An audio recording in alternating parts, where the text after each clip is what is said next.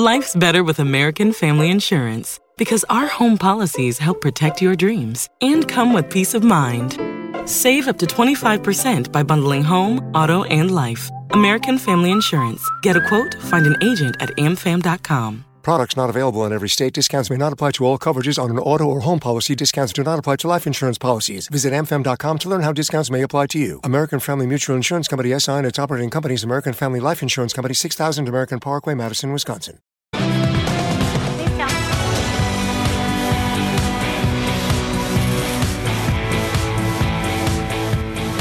So this is a night where I start off by saying he's dead. He is dead, and I didn't know if we were going to start the show by saying he's dead, but he is dead. And he is dead because we killed him. I think that's an odd statement, but it is true. We are, we the people, we the people killed that man. And we did it 35 minutes ago. Um, so at 8:25 p.m. Central Time, 9:25 p.m. Eastern Time, nitrogen hypoxia worked, and the state executed Kenneth Eugene Smith. They did it at the William C. Holman Correctional Facility in Atmore. All of this is important. It sounds dry, but it is important. These are the facts surrounding a historical execution. This, this is a historic execution because it was weird. It was, it was like he was a guinea pig on this one. We'd never tested it. No one knew what was going to happen. They were going to stick that mask on his face and then pure nitrogen. That's what you get instead of oxygen. It's called nitrogen hypoxia because you literally starve the body of oxygen. They say what you should see is that he passes out within 20 seconds or so.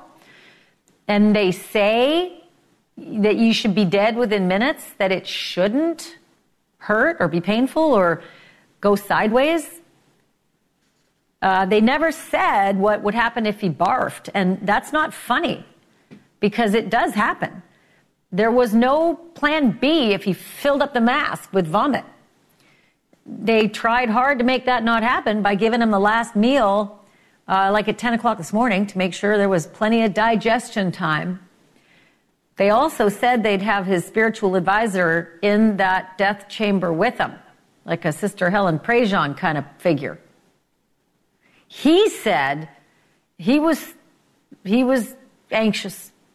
He told NPR that since it didn't work the last time when they put the needle in his arm and tried to do a lethal injection and it didn't work and he'd already had his last meal and he'd done the dead man walking and all that, he, he said he was now dealing with PTSD and that he was scared that this wasn't going to work either or that this was going to be painful. He had anxiety, he said. I think I can hear a lot of you saying, so what? I wonder how his murder victim felt. I wonder if she was scared or if her execution was slow or fast or painful because Elizabeth Sennett didn't get a choice in the matter either. She was a pastor's wife, and the pastor wanted insurance money for, you know, her death, so he hired a couple of fellas, that guy, to take her out. And they decided to do it with a knife. And so they stabbed her repeatedly and let her die out and bleed on the floor. Teenage sons left without a mom. Pastor was such a coward he killed himself. And Kenneth, Kenneth, for the last couple decades, has been wondering when it was going to happen to him. We did not plunge a knife into him multiple times. We decided that because it's hard to get drugs to kill people now, Companies don't like selling drugs to jails so that they can execute. Companies don't want to be in the business of being party to executions. I get it. I get it. makes sense. And we should get it. You should never judge somebody who doesn't want to be part of a state sanctioned killing. Even if you agree with it, you shouldn't make other people go along with what they don't agree with. So it's hard to get the drugs. So everybody's looking for new and innovative ways and maybe some old fashioned ways like the firing squad yeah, I was building a new chamber for a firing squad. But Kenneth Eugene Smith, 58 years old, will not see 59. Kenneth Eugene Smith will not see tomorrow. Kenneth Eugene Smith, probably right at this moment, the corpse of Kenneth Eugene Smith, filled with nitrogen, is probably being loaded, if it hasn't already been, into a pine box. Or maybe there's an autopsy process that they're just doing because that's formal. Being declared dead recently, just not even an hour. And he'll eventually go out in likely a, a morgue wagon of some sort. That's usually how it happens outside of, uh, of the kinds of prisons that carry out um, executions in America. And usually there's people out there upset, angry, protesting, saying death penalty's wrong. Uh, they, they don't, listen, you can't hear it inside, and it doesn't have any effect. The only thing that could have an effect is the Supreme Court of the United States of America could have done something today.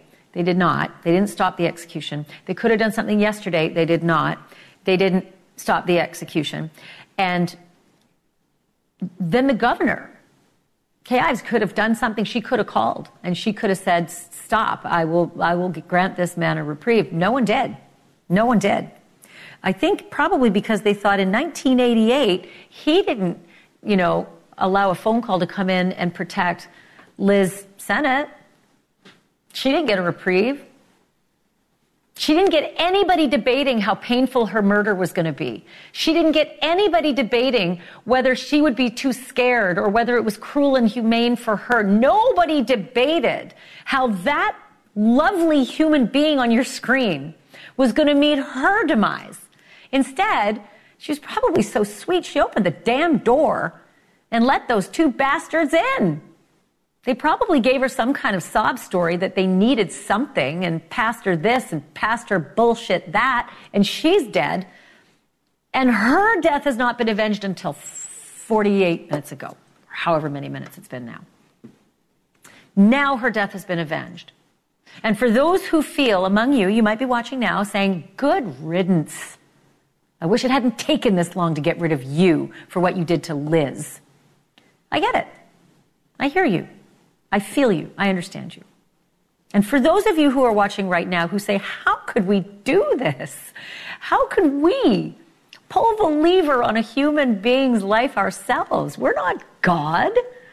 How could we do that? What does it mean to be pro life? You can't just be pro some life. Isn't God the one to judge when you live and die? My dad died a terrible death, old age. He was in pain, and no one was allowed to euthanize him, even though we wanted to. We didn't want him to suffer because we're not God. It wasn't legal. But when it comes to this, we do. We, the people, killed that man. So I understand those of you who feel that way too. And no matter how you feel, it happened. It's out of all our, our, control. I want to play for you the most recent words now because um, I think his name is John Hamm. He's the commissioner of Alabama's Department of Corrections. He came out from the the prison uh, where the the execution happened, and he just delivered these remarks just a little bit ago. Let's roll that tape. Nothing happened here today is going to bring uh, mom back. Nothing. Uh, it's kind of a bittersweet day. We're not going to be jumping around, hooping and hollering, hooray and all that. That's that's not us. But uh, we're glad this day is over.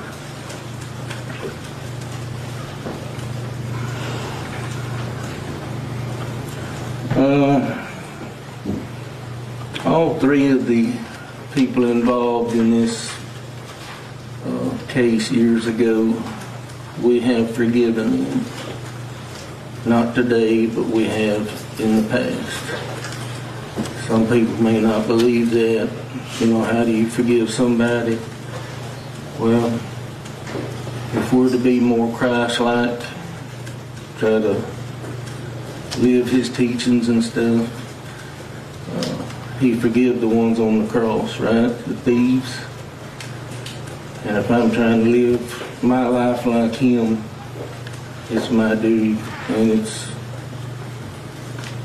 weight off my shoulders. I, I forgive him. Wow, I wasn't expecting that. That came in even more recently. That that was Mike Sennett. That's Liz's son. We thought uh, I, am getting you the, the, the clip from the, the commissioner, the Alabama uh, Department of Corrections commissioner. I'll get that for you in a second. But that is just massive. To that's the teenage son. That's the teenager who was left without his mother, who knows how his mother died. That was a teenager. That's Mike Sennett, Liz Sennett's son. He and his brother were left with an entire life of memories of horror of how their mother died. And this is how old he is now. This is how long his life has been waiting for justice. And for him, it's, it's you know, my heart absolutely breaks for him listening to what he's processing and, and how he has a relationship with the Lord and what this means to him. This is his justice. The woman behind him was wiping a tear away. There was also reporting um, that Kenneth Eugene Smith had family in that execution chamber too. I don't know how separate they keep those families. Every, every chamber's different. But we've also got a reporter who's coming out to talk to us because she was there to be an official witness, which is also critical. If we, the people, are going to take a, take a life, we better bloody well document it. And we better know exactly. And I cannot wait to hear what she has to say about how it happened. This is the guinea pig. This is going to be the precedent. This might be the way Everyone gets executed in America now because nitrogen's easy to get. The masks are easy to get. You don't have to wait on those lethal drugs. You don't have to ask a company to, you know, check their morals. You can just do this if it went well. Um, let me run you that. We now have that in house. That that that sound from uh, the this. They hold a presser every time this happens, right? The officials come out of the jail and they tell you the official the death and the this is what happened and the last words and all the rest. This is John Hamm, the commissioner of the Alabama uh, Department of Corrections. Take a look. By order of the Alabama Supreme Court at 7:53 Central Time tonight, the state of Alabama started carrying out the execution of Kenneth Eugene Smith by nitrogen hypoxia at the William C. Holman Correctional Facility in Atmore. Smith was executed for the 1988 capital murder of Elizabeth Dorlene Sennett in Colbert County. Please confer with media witnesses for Smith's last words. Smith was pronounced deceased by physicians at 8:25 p.m. Central Standard Time. Wow. Okay. I have some other stuff I want to bring to you now, and I'm just going to do this with you, so it's going to be messy. I'm reading it for the first time. Um, you just heard John Hamm saying they started the process at 7:52 Central Time, 8:52 Eastern. Um, the, he was pronounced dead at 8:25 Central, 9:25 Eastern. It appeared that he was holding his breath as long as he could. I just wonder about that. Like, why? Why? He struggled. He struggled through his restraints. I'm getting more details now. He held his breath as long as he could. He struggled through his restraints. Um, all was expected. The side effects of hypoxia. I'm getting another line here saying his EKG lines caused a delay. There's no information that he was uncooperative other than that detail that he struggled uh, with his restraints and, and was trying to hold his breath. I wonder what he was thinking. Like, how long are you going to be able to hold your breath? How long? I mean, what, what would be the point at that point, right? So I can also tell you that he was fed that last meal today um, at 10 a.m. Central Time. And you're thinking, well, that's like 12 hours ago. Like, or, you know, more, you know, why would it be so long? Because they needed him to digest everything and his choice of last meal was the Waffle House. He got a T-bone steak, hash browns, scrambled eggs. I don't have any other details about drinks or dessert or anything, but there's usually a budget for last meal. You don't just get to say, you know, I want Sparks Steakhouse in New York. You, there's usually a budget. You have to come in under budget. It's oftentimes why it's big but fast food. I want to bring in Joseph Scott Morgan right now. He's a certified death investigator, um, professor emeritus. Like Jacksonville State University. You know, you know everything about this stuff. I find it always weird that we're having a conversation after we, the people, kill somebody. Planned it, staged it, set it up, had witnesses, wired it up, let it happen, roll a carcass out. I, I always find that to be disquieting. And that doesn't say whether I believe in capital punishment or not. Uh, give me your thoughts now that you've heard it's happened. Well, now that it's now that it's done, Ash, uh, I think that it's really important that we reflect upon the fact that you know we have five manners of death. You know that we classify in medical legal world. Uh, you know, homicide, accidental, so forth and so on. This is a homicide, and it should be investigated as such. And I'm not. The reason I'm saying it that way is that this is the same as an in custody death with with a police officer, you know, in the backseat of a car, on a sidewalk, or anywhere else, they need to thoroughly investigate, and the investigation takes place in the autopsy room. And here's why you need to do that. Uh, first off, you need to document any anything that's on his person. But secondly, you need to talk about this mechanism and how it affected him. Um, and there's there's a lot of other eyes on this, Ash we have to keep that in mind. There's two other states that have approved this methodology. So they're going to want that data moving forward. And I think that the people of the United States want that data as well. They want to understand this process and try to understand the mechanism and how effective it was. So I suspect that there will be an autopsy performed. It'll be performed by the state medical examiner and it will be very thorough and you're not going to find things. I don't think that there are necessarily going to be tissue changes, such as in his lungs and this sort of thing. The trick here is the toxicological examination of the blood and where the blood originates in the body, because what you're looking at is the processing of the nitrogen through the system. So if you go into the vena cava coming off the heart, uh, uh, testing the lung, how the air is processing through those levels contained therein, that'll give you an, an, indication. But this is an inert gas. This is not like potassium cyanide that was used, say, in the gas chamber back in Cali all those years ago. It, this is not a toxic substance like that. Uh, this is something that is simply oxygen replacement. So it'll be interesting to see how this is measured anatomically and also the reports coming back from the individuals that I witnessed this. Um, let me. I just want to pop something in here. I was not aware of this, and I. It's. Um, this is weird. So this is some reporting from NPR.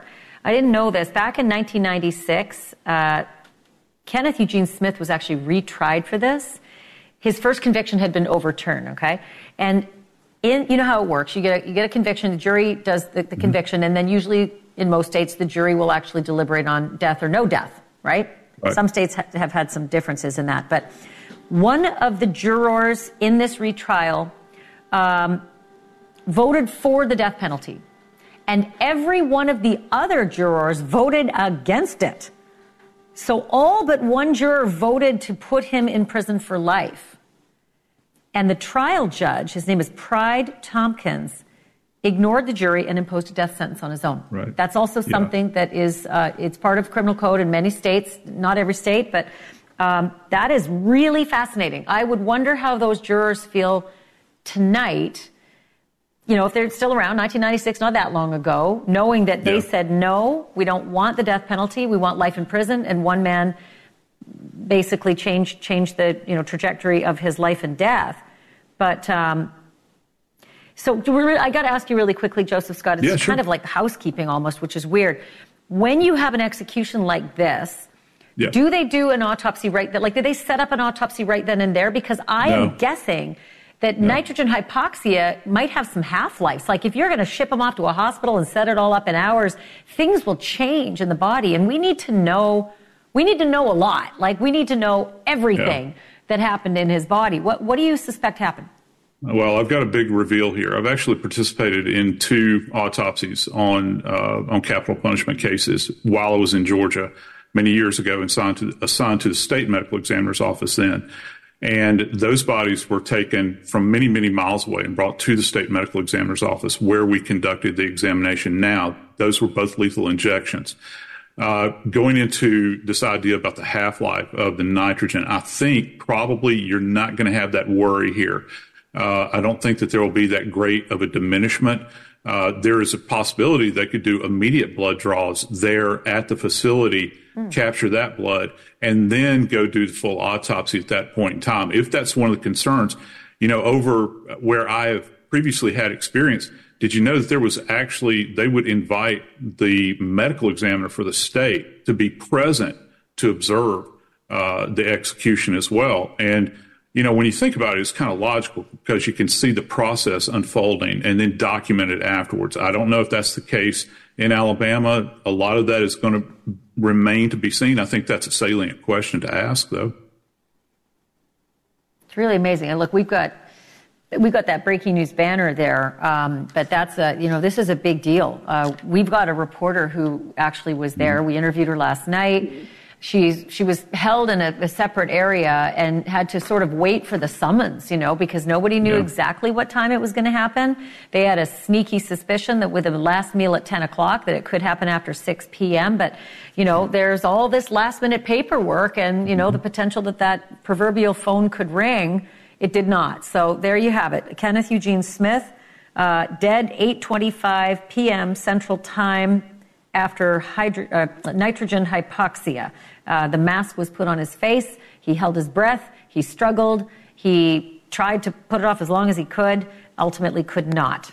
So, Joe, I know that that reporter's coming out any minute, and I'm mm-hmm. going to break into programming the minute she comes out because she's going to give sure. us her full observations that are more fulsome than the details that I just got over the wire system. But I really appreciate your your your commentary here because again, it's it's all brand new. Um, yes, it so, is. Joe, yes, thank you, and I look forward to having you on again. Thank You're you. quite welcome. Thanks, Ash. I'm also going to uh, put some other news ahead, and like I said, as soon as she comes out, I'm going to get the details of that um, those last few moments in, in the death chamber because I do think that's really important. But we're also just hours away from getting an answer to something really pressing in the Idaho quadruple murder case, and that is when is Brian Kohberger going to stand trial? because we are about to find out.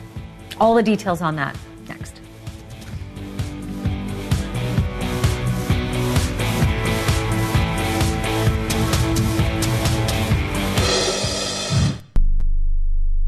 Time to get your checking account to zero with free checking from PenFed. That's zero ATM fees, zero balance requirements, and zero time spent waiting for your paycheck to direct deposit because you can receive it up to two days early. Open your account with just $25 and see how big zero can be. Apply online today at PenFed.org slash free checking. Early direct deposit eligibility may vary between pay periods and timing of payer's funding. To receive any advertised product, you must become a member of PenFed, insured by NCUA. If you're concerned that you might be at risk of Alzheimer's disease, a blood test might answer a lot of questions. A new study published in JAMA Neurology explored the efficacy of a new blood test that scientists say can detect Alzheimer's years before symptoms appear. If you're worried that you might lose your job to a robot, researchers at the Massachusetts Institute of Technology say you can relax a bit, at least for now. The researchers found that tasks requiring vision are hard for artificial intelligence to perform without expensive modifications. Audi is recalling nearly 27,000 2020 to 2022 e-tron Sportback Quattros and 2019 to 2022 e-tron Quattros. The company says certain high voltage battery modules may overheat, increasing the risk of a fire. So far, no reports of that happening. I'm Mark Huffman. Learn more at consumeraffairs.com.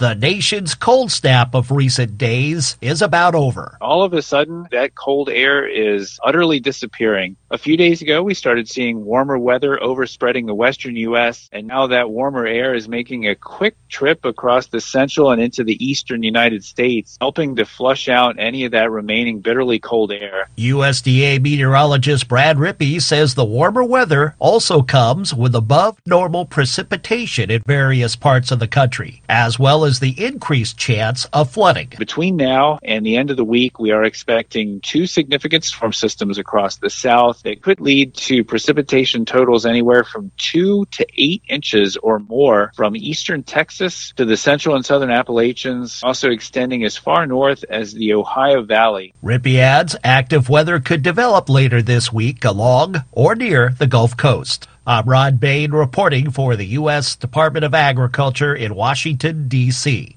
Thanks for listening to News Nation on the Go. I'm Hannah Doba. To get America's fastest growing news channel on your screen, go to joinnn.com. This message is from the U.S. Department of Veterans Affairs.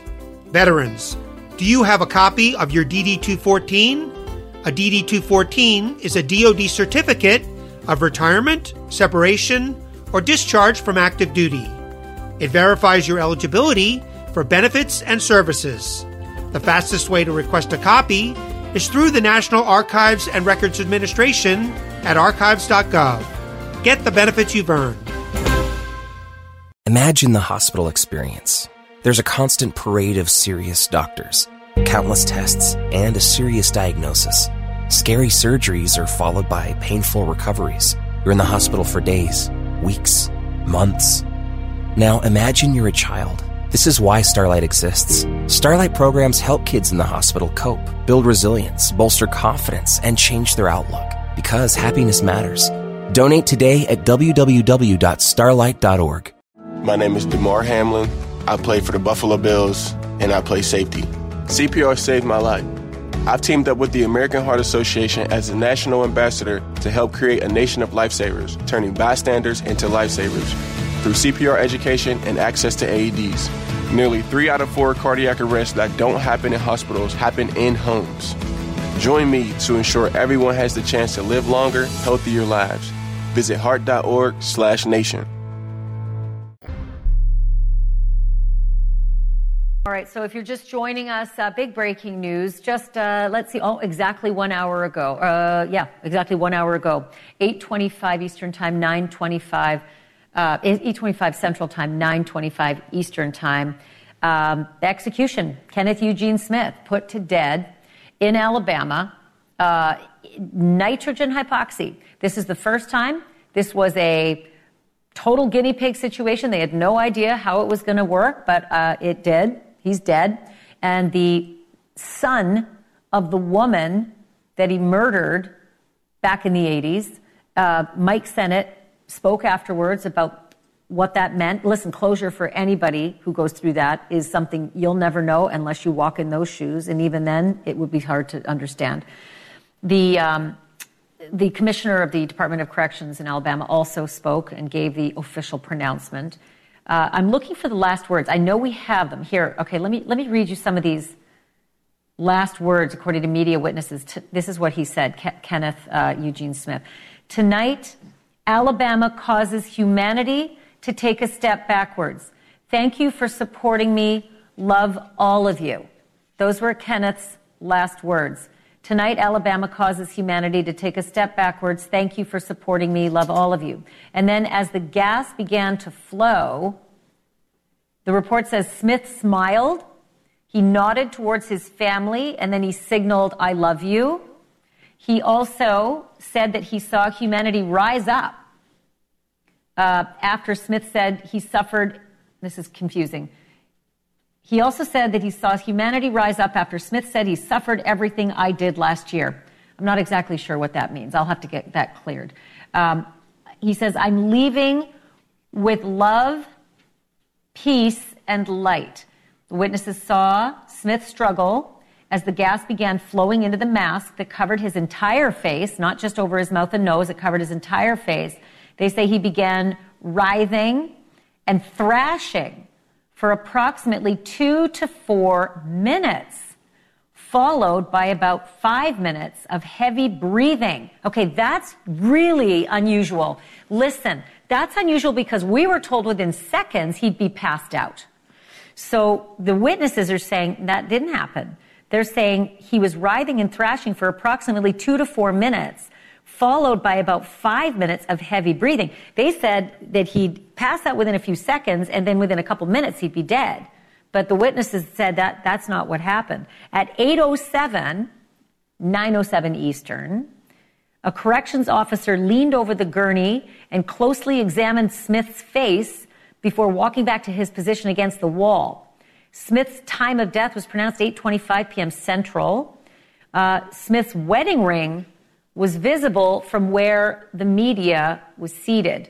His spiritual advisor, Reverend Hood, continued to bless him throughout the whole execution.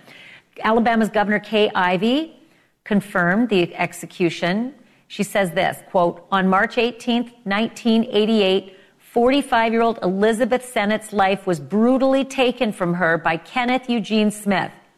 after more than 30 years and attempt after attempt to game the system, Mr. Smith has answered for his horrendous crimes. The execution was lawfully carried out by nitrogen hypoxia, the method previously requested by Mr. Smith as an alternative to lethal injection. At long last, Mr. Smith got what he asked for, and this case can finally be put to rest.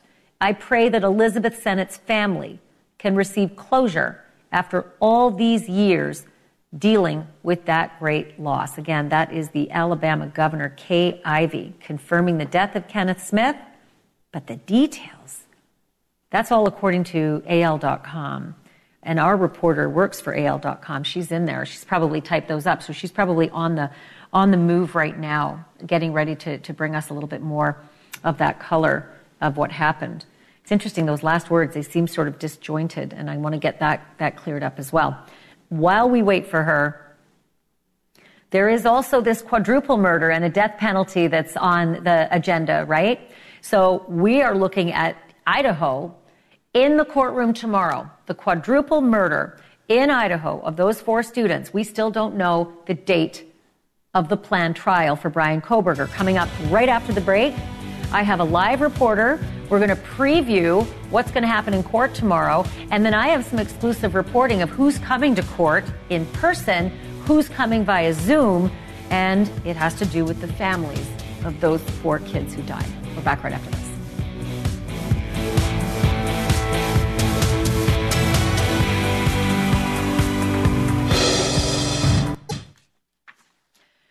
So, um, we, in just a couple of hours, could get an answer to one of the biggest questions that we've had in the Idaho quadruple murder case, and that is when on earth is Brian Kohberger going to stand trial for it?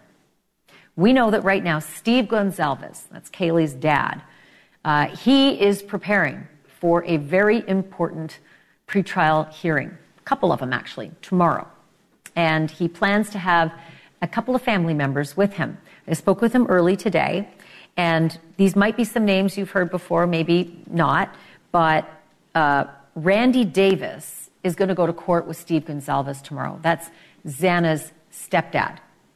Randy Davis was married to, to Xana's mom for about eight years, and, and Randy and Xana's mom, Kara, had a baby, a boy, and that is Xana's stepbrother. They grew up uh, all together as, as siblings. So this will be really important that Xana's stepbrother, who she considers a brother, considered a brother, and uh, her stepdad will be in court with Steve Goncalves tomorrow. Also coming in via Zoom is going to be Xana's dad, Jeff Kernodle. And maybe for moral support, whatever it is, uh, Jeff's supposed to have his, his brother, um, Jeff Kernodle's brother, with him coming in via Zoom. So that's what we know about who's going to attend tomorrow. Um, but it's important. This is huge because last week, you know, we were talking about the strategy of separating the case victim by victim and then like trying Kohberger four different times for four different murders, not at the same time, separate cases. And that would be in case there's a not guilty verdict the first time round. Double jeopardy means you can't try him again. Off he goes. If he's not guilty, he's free forever. If he's not guilty of the first murder, he had three more bites at the apple. Kaylee Goncalves's dad, Steve, said that he is really on board with that theory and with that idea, and that he and his team are hoping that that actually might happen. Whether it will or not, it's a long shot, but I want to get to News Nation's national correspondent Alex Caprariello. He is in downtown Moscow right now. I think you're, if I, uh, if I can recognize your location, you're at the Mad Greek restaurant, and that's where both Maddie and Xana used to work, right? Yeah, it's actually right here behind me. You could probably see it over my shoulder. Uh, obviously, a place that is very close to this story, to the four victims, particularly the two of them. I had a chance to walk in there earlier today and see how people are doing. I had a chance to speak to the manager. Uh, he had some new information that I didn't know. Uh, first and foremost, he said most of the coworkers uh, there at the Mad Greek that worked with Xana and with Maddie no longer work there. It's just too hard to actually be in that space. The memories are just too difficult. Uh, but one thing that was really touching, Ashleigh, was this beautiful memorial that's actually standing right there by the bar. Uh, and I think we have video that we can actually show that shows these four Idaho 4 victims um, as a way for people there to remember them, to lift up their lives. Uh, the manager telling me that just about everyone who walks in there and orders at that restaurant, orders at that bar, takes a second, looks at those pictures, and remembers the tragedy that happened to these four young people. Oh, Alex, we're seeing it now. That's thank you for loading that. Mm-hmm. Thank you for putting that up on the show. That's um, you know, I kind of wondered if they were going to do something like that, Alex, because at first they were really overwhelmed at that restaurant. They were so upset with media coming in. They just, it's almost as though they just wanted it all to end, people to go away. They just didn't want this to be such a big part of their lives. But I'm, I'm really glad that here we are a year plus and they've decided to honor the kids in this way. Uh, but I also get it that the other the other coworkers just couldn't deal it. They just couldn't hack it, and, and that they had to leave. Could you have a chance to talk to some of the, the other people around town because you know this is also their reality, right? So. I, I would imagine that they have some strong feelings about tomorrow's hearing and getting a date on the calendar for a trial. Yeah, I think overall, a lot of the sentiment here is that this is just a very painful tragedy that has befallen this town, and it's really hard still, more than a year later, for people to come to grips with it. Beyond that, it's a fact that there's a trial that's happening at a courthouse about two blocks from where I'm standing, and it just never seems to actually have its conclusion, its day in court yet. And so this trial is something that people are eagerly awaiting uh, just because they want to get past it. Of course, they remember and love the victims of these University of Idaho students, but at the same time, they know that there is a accused criminal that's in a jail underneath the courthouse, and they want to see uh, that person brought to justice. Uh, in fact, I think it feels as if there's this dark cloud that's actually hanging over this city. They want to see it go to trial. Here's what one man who, uh, one man who lives here in Moscow had to say. It's time for this trial to happen. But now they want to postpone till summer after the kids are out of school, which that's understandable. Why? There needs to be a trial. Why is urgency so important to you? Well, it's not urgent. It's only been a year and a half so far, or at least a year. But meaning that you want the trial to go, is it? I think everybody would like the trial to happen. He's been in the, sitting up in that jail for a year. Something needs to happen. And I think another major concern is that it feels like there's not enough information for them to grasp onto. This restrictive gag order in place really prohibits information about the progress of this. So I think tomorrow, with this scheduling conference, if a date does come down, it's going to be a relief to everyone because it feels like progress is being made. Yeah, I, that's a huge deal. There's a couple of other things on the agenda for tomorrow, too, that we will or won't hear about some public, some private stuff. But um, I know you're going to be on the job for us. Alex, thank you for this. Really appreciate it. Thanks, Ashleigh. So Alex is in Moscow, and um, what what's really interesting is what the judge has made you know clear about the trial when it gets scheduled, and that is not very friendly to me or you. And when I say that, I mean we the people. We're not going to be able to really cover it the way we normally would. I have the whole menu of the rules and regulations for the public and the press and anybody else who plans to, you know, make their way into that courtroom if it's going to happen this summer. But when it happens, I'm going to tell you exactly just how many limitations this judge has put on this thing. Next. What's gotten lost in a lot of news coverage is trust. Dan Abrams and Elizabeth Vargas on America's fastest growing cable news network, News Nation. News Nation is the place that people can come because they trust that at the least we're trying to be straight with them. Every point of view is represented. That's what we do. We only earn that trust, keep that trust by every single night fulfilling that mission. To find News Nation on your screen, go to joinnn.com. In the early hours after the tsunami, it was ham radio that was on the air, saving lives. When Florida was ripped by hurricanes, the hams were there. In the critical moments after the attack of 9-11, it was the hams who coordinated emergency messages. When disasters strike, the hams are ready. Ham radio works when other communications don't. To learn how you can become a ham radio operator, call the ARRL, the National Association for Amateur Radio, at 1-800-326-3942. Hi, I'm Dr. Kathleen Eubanks Ming with the American Academy of Family Physicians. Bullies use power, strength, or popularity to hurt others emotionally or physically. And while you can't be with your child all the time, there are ways you can help. If your child encounters a bully, tell them to get to a safe place and tell an adult. You can also show them how to block online bullies. Teach them they can be more than a bystander and that they can help their peers. For more on bullying, visit FamilyDoctor.org or talk with your family physician. As an organ donor, your story doesn't have to end. The good in you can live on. In fact, you could save up to eight lives and restore sight and health for many more. Sign up right now online as an organ, eye, and tissue donor. You'll be happy you did. And just maybe, someone else will be happy too. Go to organdonor.gov. It saves lives. U.S. Department of Health and Human Services, Health Resources and Services Administration. With more than 5,000 journalists working in newsrooms coast to coast, this is News Nation, America's fastest growing cable news network.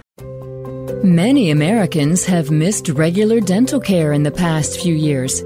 It's important to see a dentist twice a year to identify any problems early. Taking care of your oral health helps overall health. Brushing at least twice a day with fluoride toothpaste and flossing daily can help prevent oral health problems. For more information, visit hrsa.gov slash oral dash health.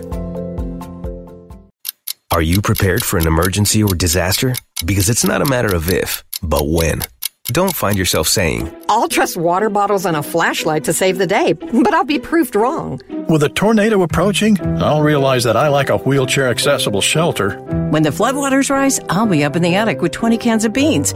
It's a recipe for disaster. Let's prepare so we all have a better story to tell. Get started at ready.gov slash older adults. Brought to you by FEMA and the Ad Council.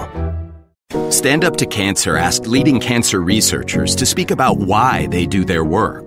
Two words come to mind for me. One is responsibility, the other is purpose. It's just so inspiring to do research that impacts human lives. Stand Up to Cancer has been a critical partner in advancing research for cancer. Cancer research saves lives. So please help us fight in this battle against cancer. Be a part of the team that ends cancer at standuptocancer.org. You know the 80s. Oh, yeah. Neon colored everything. Shoulder pads like a linebacker. Plutonium powering your DeLorean. The stuff works. Moonwalk through the 80s and 90s on Rewind TV. It's a totally outstanding television network that's free, over the air, or on cable. This is a big deal. Your favorite sitcoms from the 80s and 90s are all in one place. Rewind TV. Just go to rewindtv.com and check it out. And that happened just over an hour ago. The state decided it was time, and the Supreme Court did not put a stop to it, and the governor of Alabama did not put a stop to it. Nobody came to his aid this time round, and instead they put a mask right over his entire face and they filled it with nitrogen.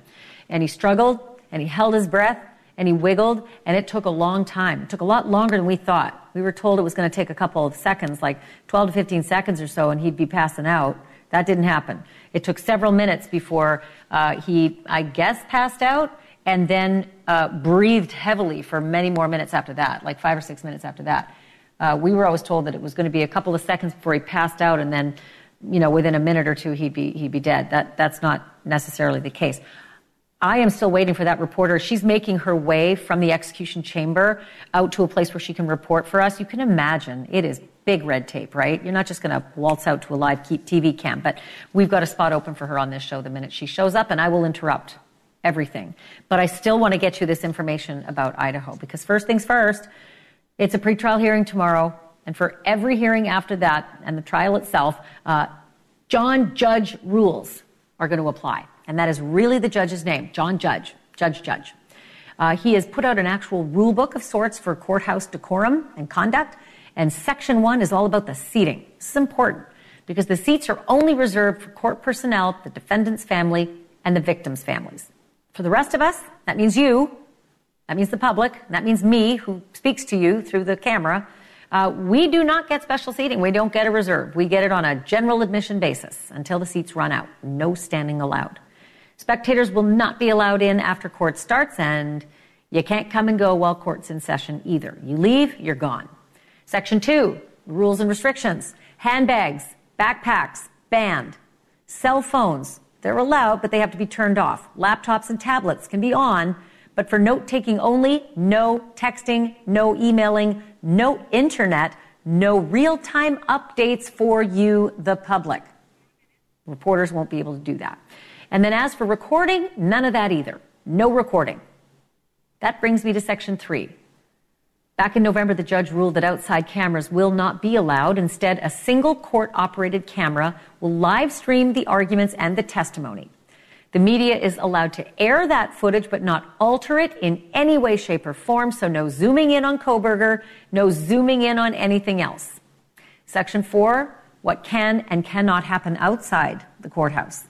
The judge has released this map showing exactly where the media can and cannot set up and do interviews before and after the hearings. And it's expected to be like that during the trial, too. I want to bring in Richard Block. He's a criminal defense attorney based in Idaho. So he knows how things usually work in Idaho. Does this at all seem draconian? I mean, it's, not the way we usually cover trials. What are, what are your thoughts? Most of this seems pretty normal. No cell phones, uh, reserved seating for court personnel, attorneys, attorney staff, those kinds of things. That's normal in just about every courtroom. Usually, that front row, that's the lawyers, that's police officers, that's that kind of stuff up there. Um, uh, most of the stuff is typical stuff. It's decorum stuff. Yeah, you can't be on your cell phone. Yeah, you can't be emailing and doing your homework while you're in court or that kind of stuff frankly, that the judges allowing laptops for I, ha- I have to interrupt you there because I've been in so many courtrooms around the state. I don't know what's going on in Idaho. I have always been allowed to put out a real time update. When I had my Blackberry and when I have my iPhone, I'm able to say, just, just rendered their verdict guilty. Um, but there's no internet. There's no real time communication at all. And you can't leave all day, which means the public's going to be in the dark for the whole day and reporters aren't going to be allowed to do things in real time. That isn't normal. Is it normal in Idaho? No, I think it's normal for people not to be able to use cell phones and the internet in courtrooms everywhere I've been. Every single courtroom I've ever been in. Now, I'm typically not in these big uh, media driven trials uh, like this, but Maybe that's, that's pretty it. normal stuff. Yeah, I mean, I, might, I must have put out 2,000 tweets during Casey Anthony, um, and it, you know that that was just a, a, regular communication. I and I remember only um, in California, Conrad Murray, the Michael Jackson propofol doctor, that that judge said you can't have your um, you can't you can't live broadcast any tweets or or um, or texts, but it was very unusual. But that is what happens when you have these massive cases with such a public interest. So I'm surprised that it's this, this strict. I do want to ask you about a sequestered jury, though. Do you think that this jury is going to have to be like blocking off six weeks of possibly their summer and be in a hotel room to, to try this? Uh, what's it like in Idaho when it comes to high profile and sequestering juries? You know, we just had the Vallow case not that long ago here in Idaho, and that jury wasn't sequestered. Those folks were allowed to go home, take care of their families uh, as I remember, getting out at three or three thirty every day.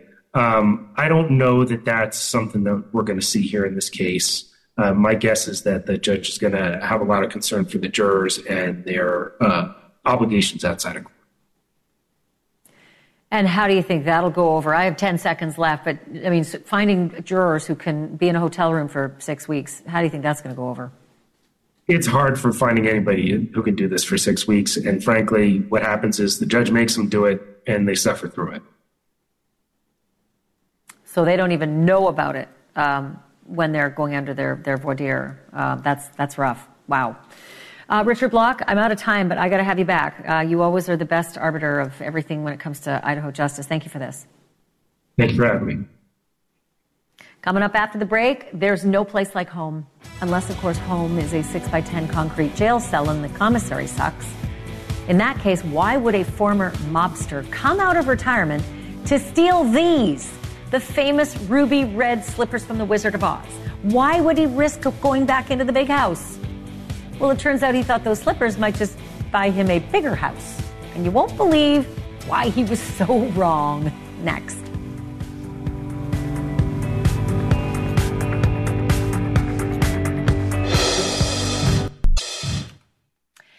He had the heart, he had the courage, but he did not have the brains. Terry John Martin, 76 year old former mobster, has finally admitted why he stole a pair of ruby red slippers that Judy Garland wore in The Wizard of Oz. It turns out he thought the prop shoes were actually made of real rubies. in 2005, he broke into the Judy Garland Museum in Minnesota and he took the shoes from a display case.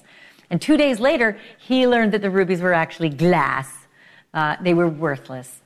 So he gave the shoes away and he forgot all about them. And in 2018, the shoes were recovered elsewhere. Uh, investigators were able to actually tie Martin to the theft. Rubies or not, the prop shoes are actually worth $3.5 million. So he didn't realize, because he'd never seen The Wizard of Oz, what he actually had in his hands. He had something way more valuable than rubies. He's scheduled to be sentenced on Monday, but because of his age and his failing health, uh, they say he's likely to get time served. And to quote the good witch, Glinda, Martin always had the power all along. He just had to learn it for himself. That was the worst impression ever. oh, okay. That, that, I'm just going to hand it over to Chris Cuomo. Um, I'll see you back here tomorrow.